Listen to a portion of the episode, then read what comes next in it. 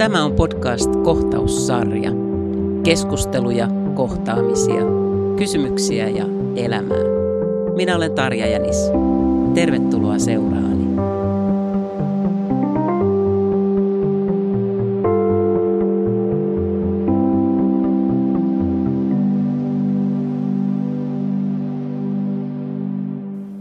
Tervetuloa siis kohtaussarjan pariin. Tänään minulla onkin vieras ja hän istuu tuossa pöydän toisella puolella. Tervetuloa Pekka Toroskainen kohtaussarjaan. Kiitoksia, kiitoksia. Tässä kohdassa kai pitää sanoa, että kiitoksia. Saa sanoa ihan kiitoksia tai mitä vaan haluaa. Mutta nyt mä haluaisin kysyä sulta tietysti tämmöisen hyvin virallisen kysymyksen, että mikä se sun titteli oikein onkaan? Jaha, no sitten minun täytyy vastata siihen ihan virallinen vastaus, että sehän on tietysti tämä yliesi erikoisapulaisvara, vaurio vuorovarausratkaisupäällikkö.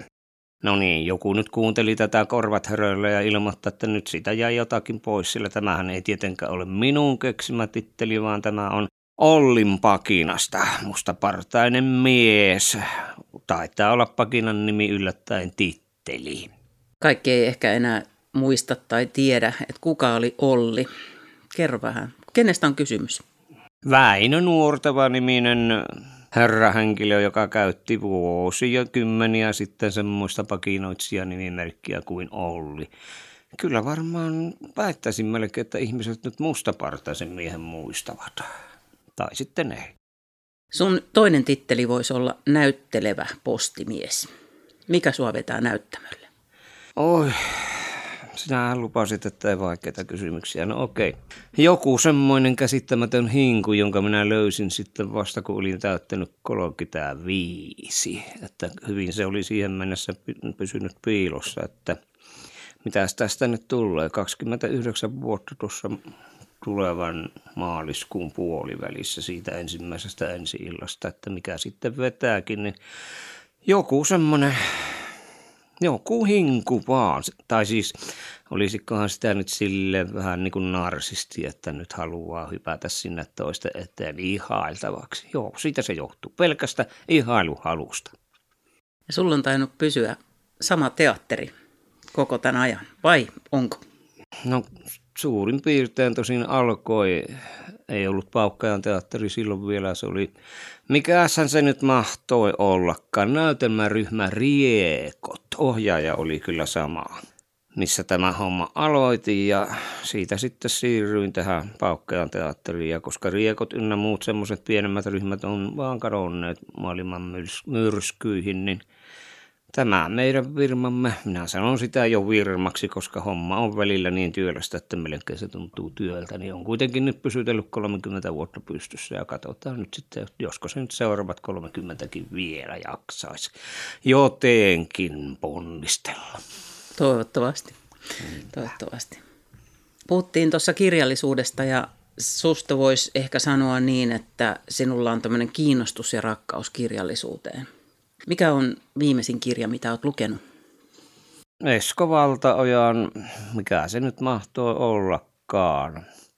En minä nyt tähän hätää sitä muista, mutta Esko Valtaoja joka tapauksessa. Onko se se, missä Juha Pihkala oli toisena kirjoittajana? No itse asiassa joo, kyllä. Eli tämä on Esko Valtaoja ja Juha Pihkalan kolmas tämmöinen sähköpostaalisesti viestitty asia, taitaa olla 20 vuotta siitä ensimmäistä kirjassa, josta he keskustelevat asioista ihan maa ja taivaan välillä ja vähän siellä taivaan yläpuolellakin tai avaruudellisista asioista, mitä nyt tietenkin tämmöinen avaruustähtitieteilijä vaan voi ja eikö se nyt entinen piispakin vähän tuommoisia taivaita tavoitelle.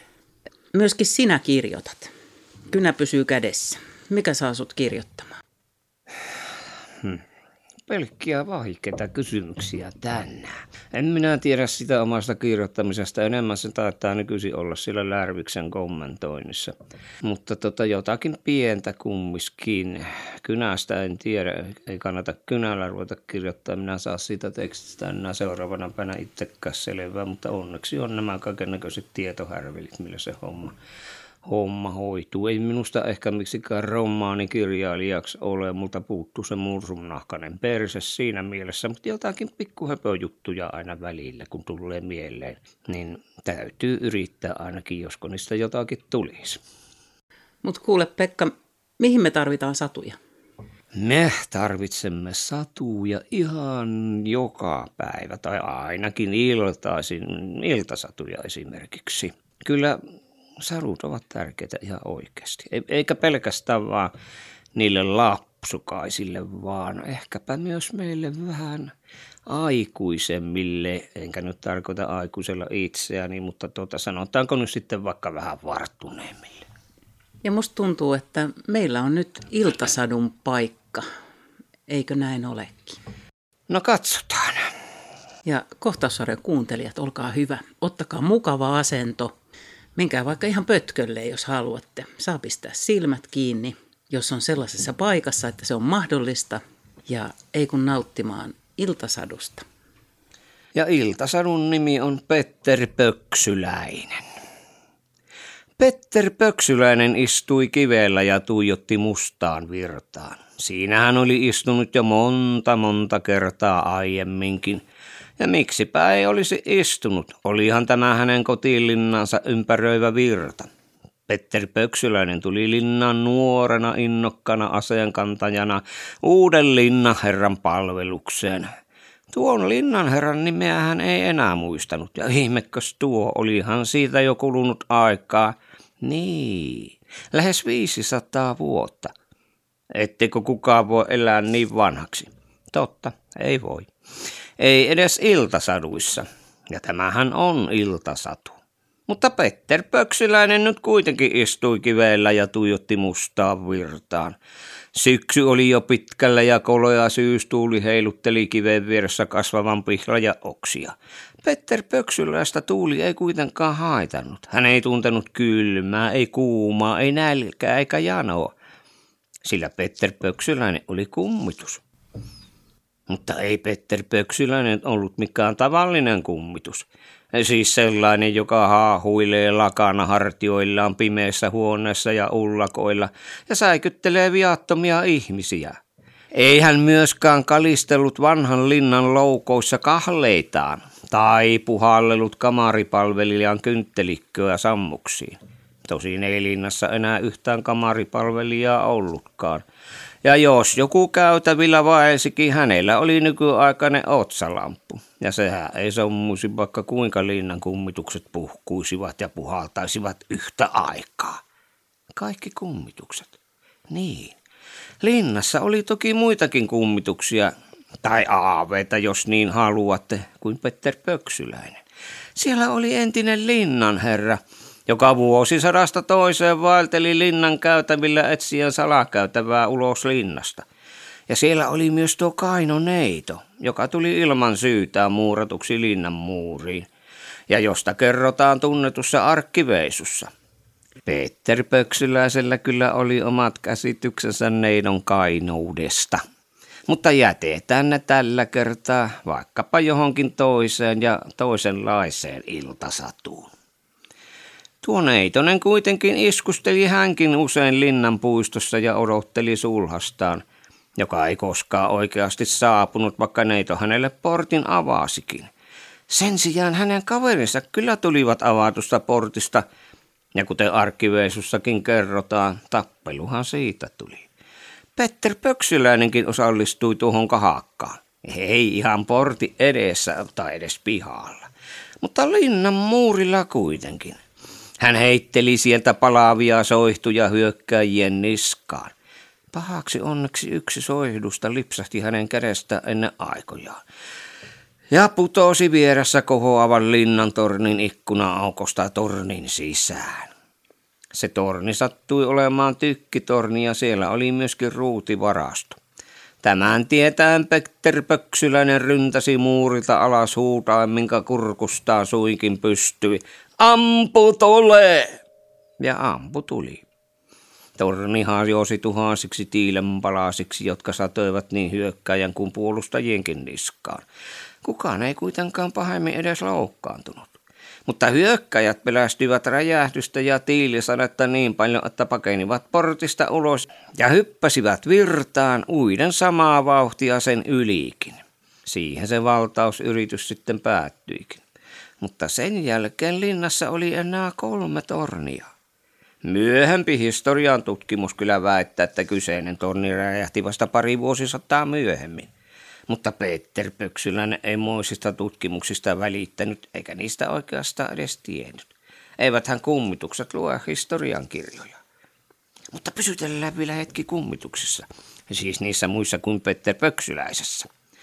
Jo aiemmin mainitussa arkkiveisussa kerrotaan myöskin linnan mustasta oinaasta. Tämä on arkkiviisun se pittäjän puhdasta mielikuvitusta. Mitä oinasta ei koskaan ole ollutkaan. Oli sen sijaan pässi.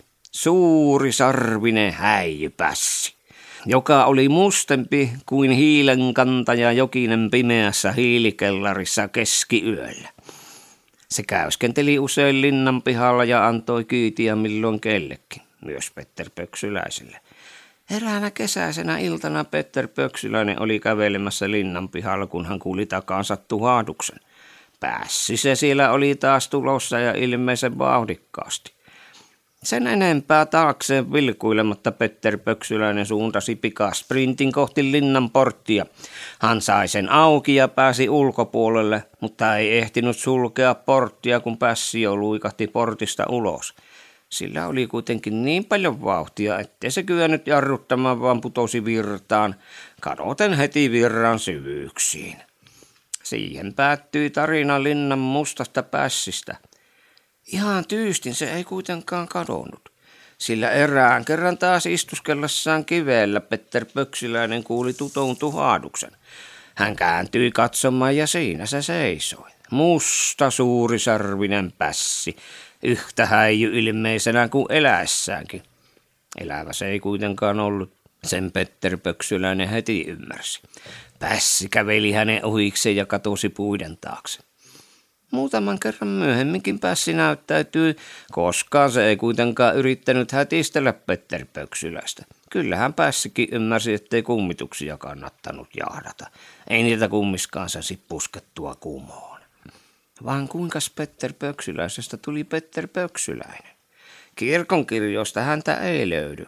Ihan siitäkin syystä, ettei 1500-luvulla vielä ollut kirkonkirjoja, joita myöhempiä aikojen sukututkijat pääsisivät penkomaan pölyisissä arkistoissa, tai tuijottaisivat tietokoneensa päätteettä digitalisoidun sukupuunsa alempia oksia, josko siellä sattuisi kiikkumaan vaikka joku kuninkaallinen, vaikkapa sitten myöhempiä aikojen tangokuningas edes.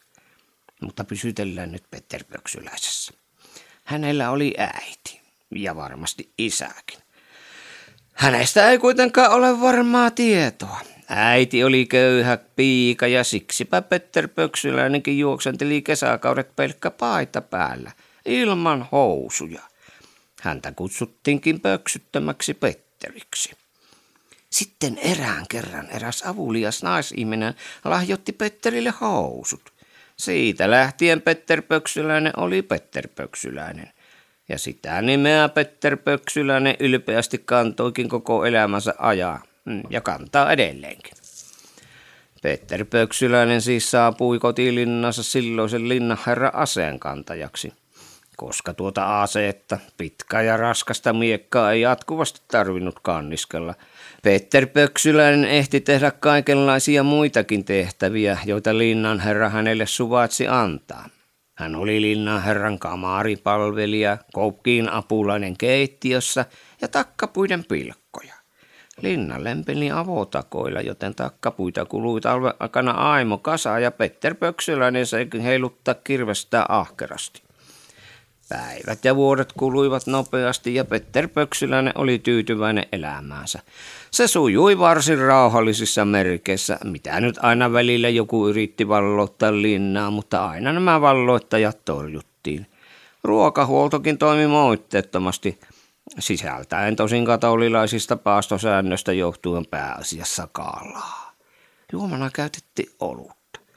Sotilainen päiväannos oli viisi litraa olutta, ja Petter Pöksyläinen laskettiin linnanherra aseenkantajana sotilashenkilöksi – Tuo olut oli varsin mietoa mallasta, tuskin nykyisen ykkösoluen vahvuistakaan.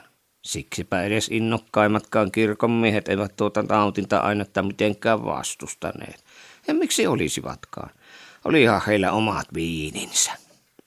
Linnan herra ja muut ylempiarvoiset saivat toki vähän tuhdimpaa olutta, ja siitä pääsi nauttimaan myöskin Petter Pöksyläinen. Tehtiinhän sitä linnan keittiössä ja siellä Petter Pöksyläinen sai vapaasti liikkua. Tätä vapauttaan Petter Pöksyläinen käytti useinkin hyväkseen.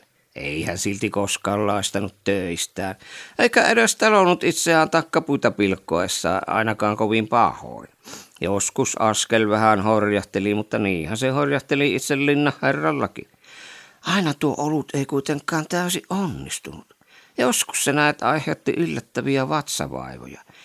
Niin kävi erään kerran myöskin Petter Pöksyläiselle, mutta eipä hätää. Linnassa oli jo tuolloin ainutlaatuiset vesikloseetit. Niissä ei tosin tarvinnut kiskoa naruista kuullakseen veden lorinaa. Narua kun ei ollut eikä vesikään lorissut. Sen sijaan oli tavallinen puinen kansi ja siinä reikä. Ja kaukana alhaalla järvi, johon jäteykset tippuivat. Silloin ei vielä ollut ympäristölautakuntia eikä jätelakia säätelemässä ihmisten luontaisten tarpeiden loppusijoituspaikkoja. Tämmöiselle reijälle Petter Pöksyläinenkin aikoi istuutua, juostua ensin hämärässä käytävässä housut kintuissa.